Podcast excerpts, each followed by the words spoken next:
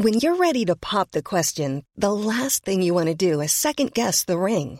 At Bluenile.com, you can design a one-of-a-kind ring with the ease and convenience of shopping online. Choose your diamond and setting. When you find the one, you'll get it delivered right to your door. Go to Bluenile.com and use promo code LISTEN to get $50 off your purchase of $500 or more. That's code LISTEN at Bluenile.com for $50 off your purchase.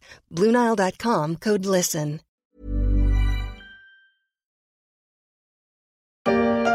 William Lai, ancien docteur, ancien maire de la capitale historique de Taïwan, Tainan, a remporté ses élections présidentielles avec 40,5% des voix. Selon le nouveau président qui vient de s'exprimer devant la presse internationale, les Taïwanais ont montré au monde qu'ils chérissent la démocratie. Une victoire pour la démocratie à Taïwan, peut-on entendre sur France 24. Elles ne sont pas si nombreuses dans le monde et nul doute que ce résultat marquera l'histoire de ce pays, mais aussi une grande partie de l'Asie, pour une archipel toujours aussi menacée par la volonté de Pékin d'unifier les deux Chines.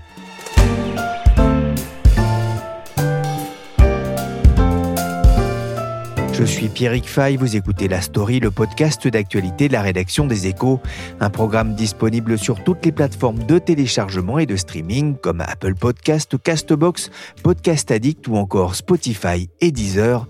Abonnez-vous pour ne manquer aucun épisode. Et aujourd'hui, La Story s'intéresse aux élections à Taïwan et on avait beaucoup de choses à dire. Il y aura donc exceptionnellement deux épisodes le même jour.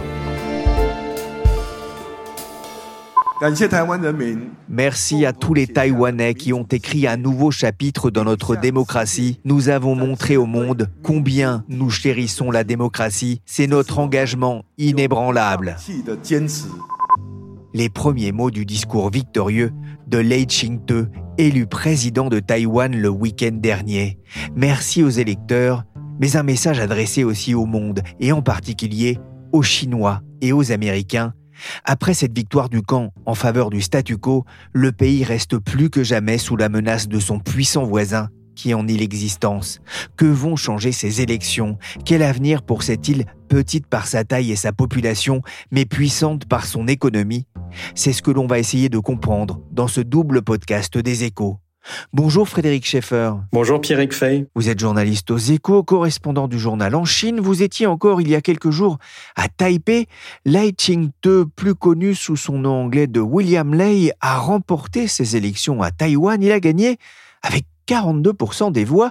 C'est le fonctionnement des institutions dans cette démocratie euh, made in Asia? Oui, bah déjà peut-être qu'on peut commencer par rappeler que Taïwan, c'est une jeune démocratie, puisque les, premières élections ont eu lieu en 1996 après de 40 ans de régime autoritaire. Et alors, la première chose à noter, c'est qu'il n'y a pas de remise en cause de cette euh, démocratie à Taïwan. Les Taïwanais y sont euh, profondément attachés.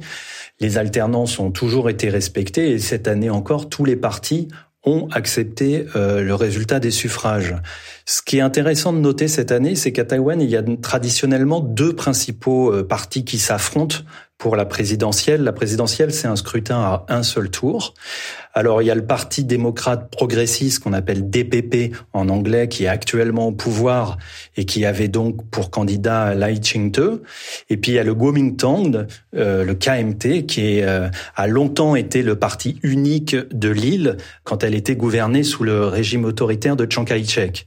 Mais cette année, il fallait compter sur une troisième force, qui est le Parti populaire euh, taïwanais, qui a été fondé en 2019 par l'ancien maire de Taipei, Ko Wen-je. Et c'est un parti qui, en fait, s'est présenté comme une alternative un peu centriste entre le parti vert, parce que les partis ont des couleurs à Taïwan, donc le parti vert DPP, qui a une ligne, on va dire, pour euh, simplifier, autonomiste, on en reparlera, et puis donc entre les verts et les bleus du KMT, qui eux sont partisans d'une relation plus étroite avec Pékin. Et ce parti, ce troisième parti, le TPP, il a même été en deuxième position à un moment dans les sondages, mais il a finalement perdu beaucoup de plumes quand il a tenté un ticket commun avec euh, le Kuomintang et il a notamment perdu alors sa crédibilité auprès des jeunes en tant que parti euh, Nini. Et au final, donc Lai Ching-te a gagné la présidentielle. Ce qui est aussi intéressant à noter, c'est que c'est la troisième victoire consécutive pour le DPP, ce qui est du jamais vu à Taïwan. Et finalement, on peut même noter que c'est un fait assez rare dans les démocraties en général actuellement, où la tendance est plutôt de sortir euh, les sortants. Il y avait deux partis euh, dominants, hein, ce qui peut expliquer aussi euh, qu'il n'y ait qu'un seul tour ces élections présidentielles. Lai Ching-te incarne la continuité. C'est un fauteur de troubles et un grave danger selon Pékin. C'est lui le nouveau président de Taïwan. Qui est-il? Oui, alors fauteur de troubles, grave danger, effectivement, ce sont les, les termes qui ont été mis en avant par Pékin et par le Kuomintang durant la campagne pour euh, bah, tenter de le faire euh, battre. Lai Ching-te, il a un parcours assez atypique. Euh, il a aujourd'hui 64 ans, c'est un politicien expérimenté, mais finalement, il n'était pas vraiment destiné à une, une telle trajectoire. C'est un fils euh, de mineur du nord de l'île. Il a perdu son père euh, d'une intoxication au monoxyde de carbone quand il était petit. Et donc, c'est sa mère qui l'a élevé ainsi que ses cinq autres enfants. Et sa mère l'a poussé à faire de grandes études. Et donc, il a étudié la médecine euh, dans les meilleures universités de Taïwan et également à Harvard avant de trouver un poste de médecin à Tainan. Tainan, c'est une ville qui est au sud-ouest euh, de l'île et qui est l'ancienne capitale historique de l'île. Et ce qui est intéressant, c'est qu'à Tainan, il y a un sentiment indépendantiste assez vif, bien plus que à Taipei.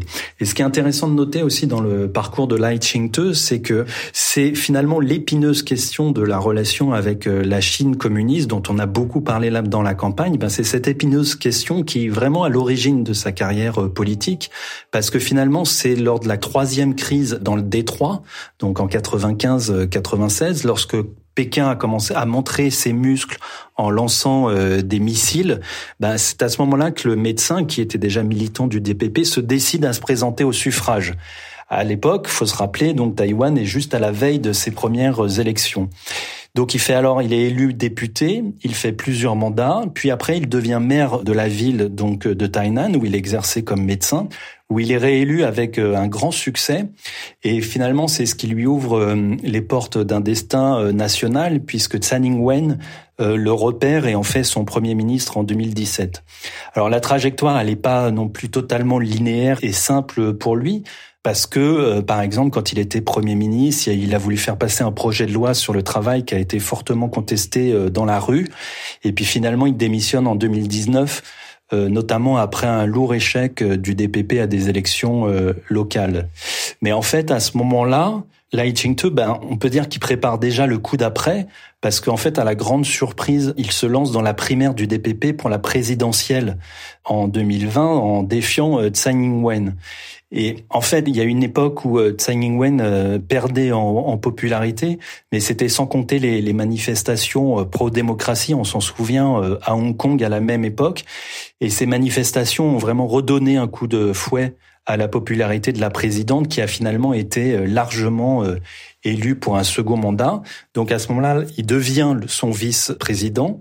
Et là, Tsai Ing-wen ne pouvant pas se représenter par la loi pour un troisième mandat, il est investi au printemps dernier pour se présenter euh, à la présidentielle par euh, le DPP. Et durant les derniers mois, il a fait toute sa campagne en tête des sondages. Et le fait que les deux partis d'opposition n'aient pas réussi à s'entendre pour un candidat euh, commun, bah, finalement l'a conforté en tête de la présidentielle, même si, et c'est important de le souligner, il n'a pas de majorité euh, législative, pas de majorité au Parlement, puisqu'en même temps que la présidentielle se tenait des législatives, et euh, le DPP a perdu des sièges et a perdu sa majorité absolue. Ouais, pas de majorité pour William Lay, cela pourrait compliquer la tâche du nouveau président taïwanais. Alors mon vieux, hein, bon courage. Et soyez certain, soyez certain, je parlerai de vous à De Gaulle, personnellement.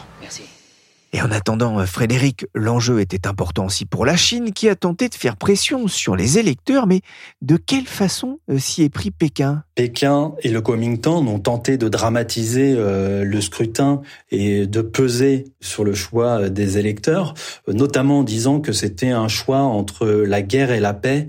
Voilà, la guerre dans laquelle s'engagerait finalement Taïwan et la Chine si Lai Ching-te devait être élu, et la paix que euh, serait censé assurer le Kuomintang. Bon, c'est un raccourci qui n'a pas marché, preuve en est dans le résultat euh, des élections, mais Pékin n'a pas utilisé que l'impression euh, politique Et ce qu'on a pu observer, c'est toute une campagne d'influence, de désinformation ou d'amplification des tensions qu'il y a pu avoir sur l'île sur certains euh, sujets. Euh, cette campagne a vu émerger beaucoup de fake news, des deepfakes et même des sex tapes. Il y a par exemple une fausse vidéo il y a quelques mois qui montrait Lai Ching-te en compagnie de Tsai Ing-wen faisant la promotion d'investissement en crypto-monnaie et cette vidéo était évidemment fausse. Alors, faut être prudent quand même dans ces fake news puisque toutes ne peuvent pas être directement attribuées à la Chine. C'est parfois très difficile de repérer qui se cache derrière cette euh, campagne de désinformation, mais on sait que Pékin se livre à des opérations d'influence massive à Taïwan. C'est pas nouveau et ça n'a pas seulement lieu durant les élections. Par exemple, en août dernier, donc Meta, qui euh, l'ancien Facebook, avait mis fin à une campagne chinoise d'influence qu'elle avait décrite comme la plus grosse opération d'influence secrète connue au monde et elle avait notamment fermé plus de 7700 euh, faux comptes. Euh.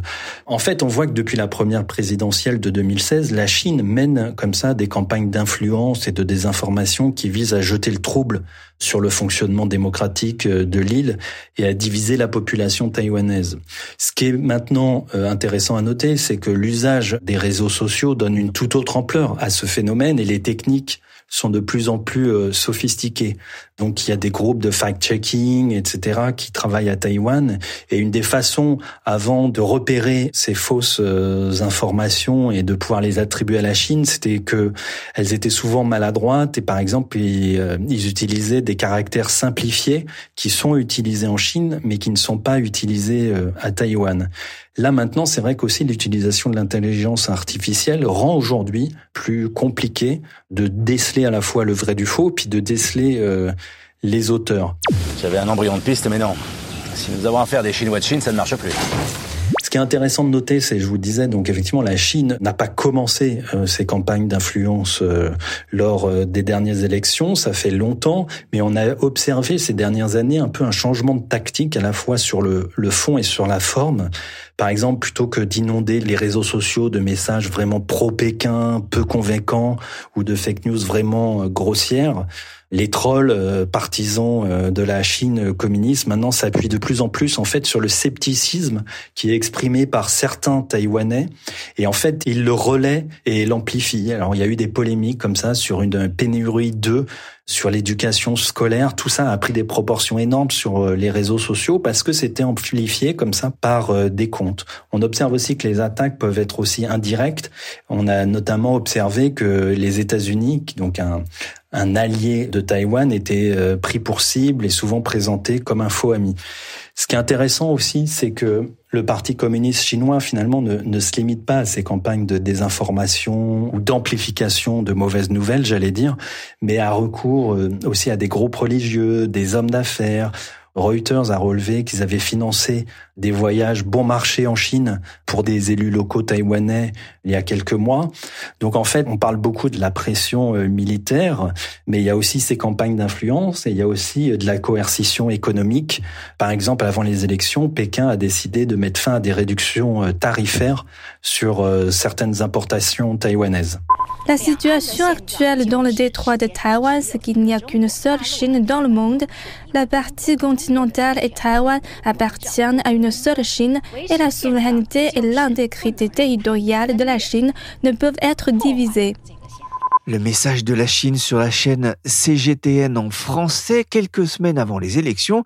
Frédéric, comment Pékin a-t-il accueilli le résultat de ces élections démocratiques à Taïwan? Sans surprise, Pékin a réaffirmé immédiatement euh, le principe de la Chine unique, sa volonté de réunifier, c'est son terme, Taïwan avec la Chine. Alors, en fait, c'est vrai que si euh, historiquement Taïwan a pu appartenir à la province euh, du Fujian euh, sous certains empereurs de Chine, il faut rappeler que le régime communiste n'a jamais contrôlé Taïwan, où s'était réfugié Chiang Kai-shek, justement lorsque les forces de Mao Tse-tung ont pris le, pouvoir à, Pékin en 1949. Donc voilà, Pékin a réaffirmé le principe de la, de la Chine unique et a également cherché à minorer l'importance euh, du scrutin. Par exemple, l'ambassade de Chine en France a publié un communiqué qui visait un peu à fustiger les réactions internationales qui ont suivi le résultat en parlant d'une élection locale, je cite, dans la province chinoise de Taïwan.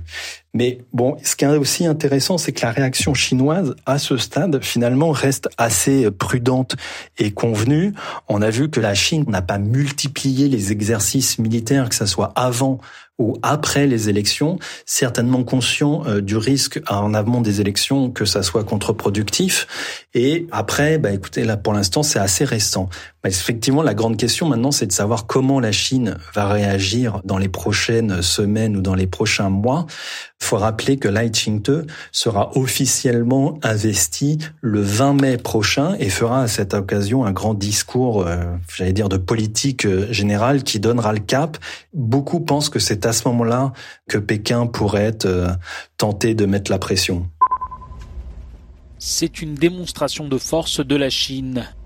Pékin poursuit ce dimanche le deuxième jour d'un exercice d'encerclement total de Taïwan. Dimanche, le ministère de la Défense taïwanais a indiqué avoir détecté la présence de 9 navires de guerre et 58 avions chinois autour de l'île. La pression sur Taïwan, une pression militaire aussi, comme on l'entend dans ce reportage d'Euronews qui date d'avril dernier. Frédéric, avant d'aller à Taipei pour les élections, vous avez fait un crochet par l'île de Kinmen, 150 km, c'est presque la taille de l'île d'Oléron. Qu'a-t-elle de particulier? Kinmen, c'est euh, un archipel composé de plusieurs îles et dont une île euh, principale. Elles appartiennent à euh, Taïwan.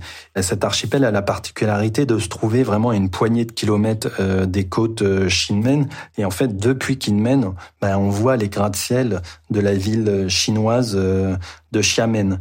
C'est un endroit qui a longtemps tenu comme ça un rôle stratégique du fait de cette position géographique dont les, les troupes du jeune régime communiste chinois, par exemple, ont tenté de l'envahir en 1950.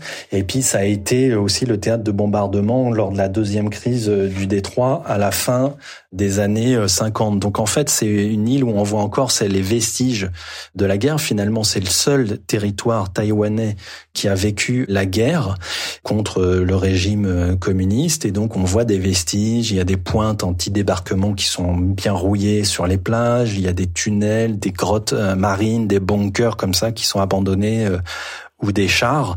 Et donc, effectivement, on peut dire que c'est une île qui est aux avant-postes de la menace euh, chinoise, où les habitants peuvent observer de près, comme ça, la, la puissance militaire qui leur fait face.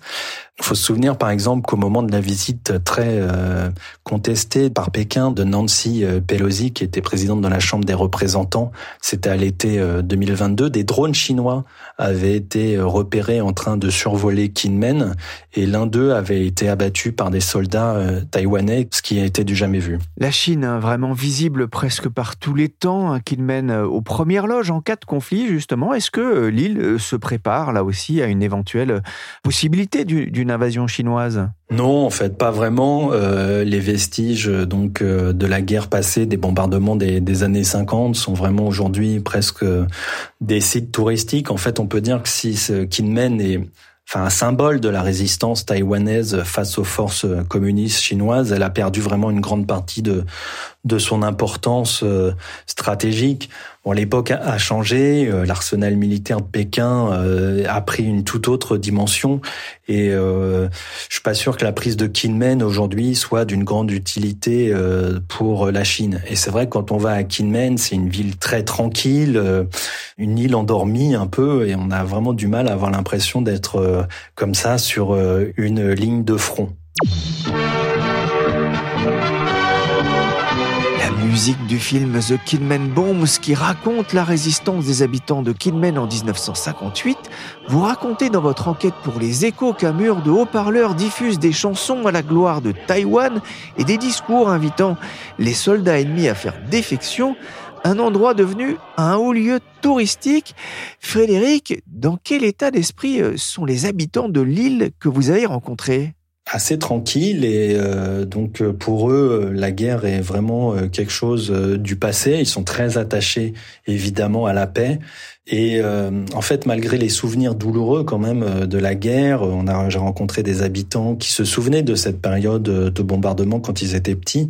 Mais malgré les souvenirs de la guerre, le maintien des bonnes relations avec la Chine est vraiment considéré par les habitants de Kinmen comme un, un complément nécessaire au lien avec Taipei. Kinmen reste à ce jour un fief du Kuomintang, donc le parti euh, d'opposition aujourd'hui euh, qui privilégie des relations plus étroites avec Pékin. Sur l'île, euh, ce parti a fait plus de 60% aux, dernières élections, ce qui est un, un score énorme. Alors beaucoup d'habitants ont une opinion favorable à la Chine, c'est aussi parce qu'ils ont bénéficié, bon c'est de par leur, comment dire leur proximité historique, mais c'est aussi parce qu'ils ont bénéficié ces dernières années d'échanges commerciaux et de voyages à travers les trois bras de mer. Il y a beaucoup de touristes chinois euh, qui venaient avant le Covid à Kinmen euh, comme ça en 30 minutes euh, de ferry. Donc ça a contribué à la prospérité de l'île. Et par exemple, il y a certains services essentiels de l'île qui sont assurés par la Chine. Par exemple, près de 70% de l'eau du robinet à Kinmen provient de la province voisine du Fujian. Et d'ailleurs, euh, sur l'île, il y a un débat actuel et un projet qui a été porté par euh, plusieurs euh, élus locaux transpartisans. C'est un projet de pont qui irait de Kinmen à Xiamen. voilà, donc c'est le débat actuel. Mais malgré ça, malgré cette proximité géographique, culturelle, historique, ou même cette volonté comme ça d'entretenir des liens étroits avec la rive d'en face, ça ne veut pas dire que les, les habitants de Kinmen veulent être rattachés politiquement à la Chine. La plupart restent très attachés aux valeurs démocratiques euh, de Taïwan et notamment euh, chez les jeunes. Merci Frédéric Schaeffer, correspondant des échos en Chine et envoyé spécial à Taïwan. Pour retrouver ces analyses et reportages, rendez-vous sur leséchos.fr. Vous pouvez aussi vous abonner pour retrouver toute l'expertise de la rédaction des échos. Cet épisode de la story n'est pas tout à fait terminé. Je vous donne rendez-vous dès aujourd'hui pour évoquer dans un deuxième épisode la situation à Taïwan avec Mathieu Duchâtel, directeur des études internationales à l'Institut Montaigne. Cette émission a été réalisée par Willy Gann, chargé de production et d'édition Michel Varnet.